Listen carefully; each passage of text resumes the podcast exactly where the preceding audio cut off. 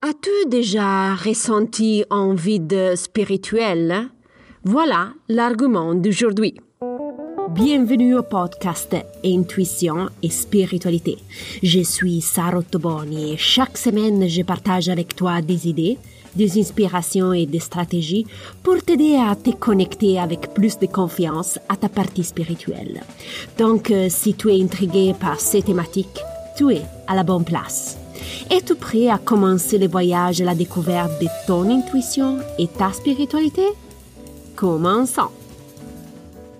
Bonjour exploratrice spirituelle, j'espère que tu as passé une belle semaine. Aujourd'hui, nous parlons du vide spirituel et comment le gérer en cas de survenue. J'ai décidé d'aborder ce sujet car une auditrice du podcast m'a contacté en me disant qu'elle avait assisté à une conférence sur l'angéologie le week-end dernier.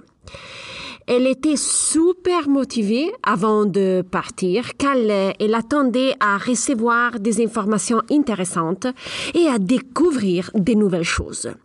Ses attentes étaient vraiment élevées car la conférencière était très connue en Italie.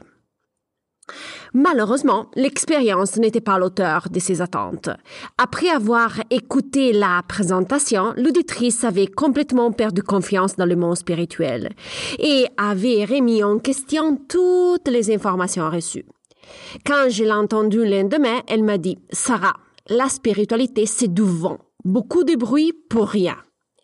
Alors, j'ai décidé d'aborder ces sujets car euh, c'est au moment que tu pourrais aussi vivre dans le futur. Si tu vis une expérience comme euh, je viens de décrire, hein, il est normal d'arriver à ces conclusions.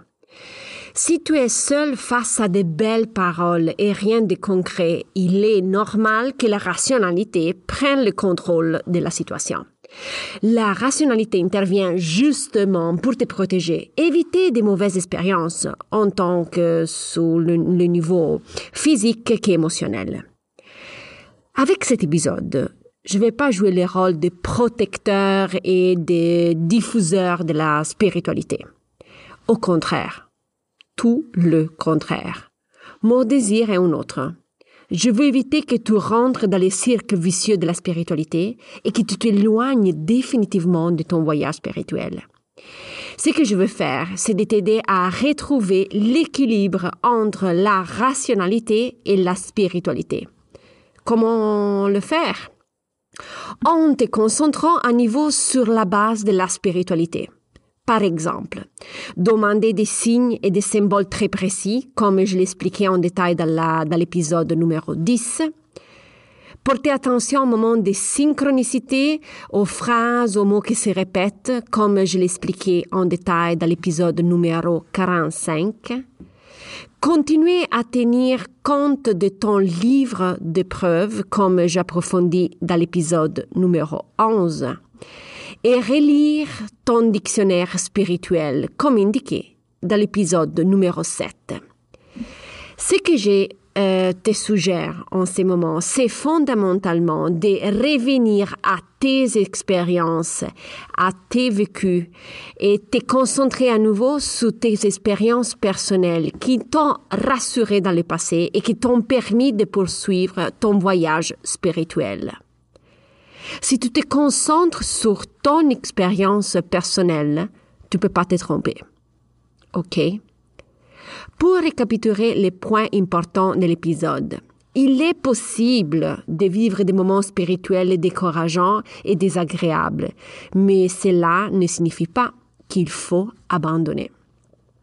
Ce que je te suggère, c'est de te recentrer sur ton parcours spirituel en te reconnectant aux bases et aux fondations. Les outils que tu peux utiliser sont les signes, les symboles, les livres de preuves et les dictionnaires spirituels. Nous voilà à la fin de l'épisode. Si tu as des questions, tu peux toujours me contacter en privé par email ou par le compte Instagram. Tu trouves toutes les informations dans la didascalie. Si tu apprécies le contenu, n'oublie pas de noter avec les étoiles le podcast sur la plateforme audio que tu utilises. Si tu veux être informé aussi de la prochaine publication, suive le podcast. Je te remercie pour le temps que tu m'as dédié. Euh, tu sais que j'apprécie énormément.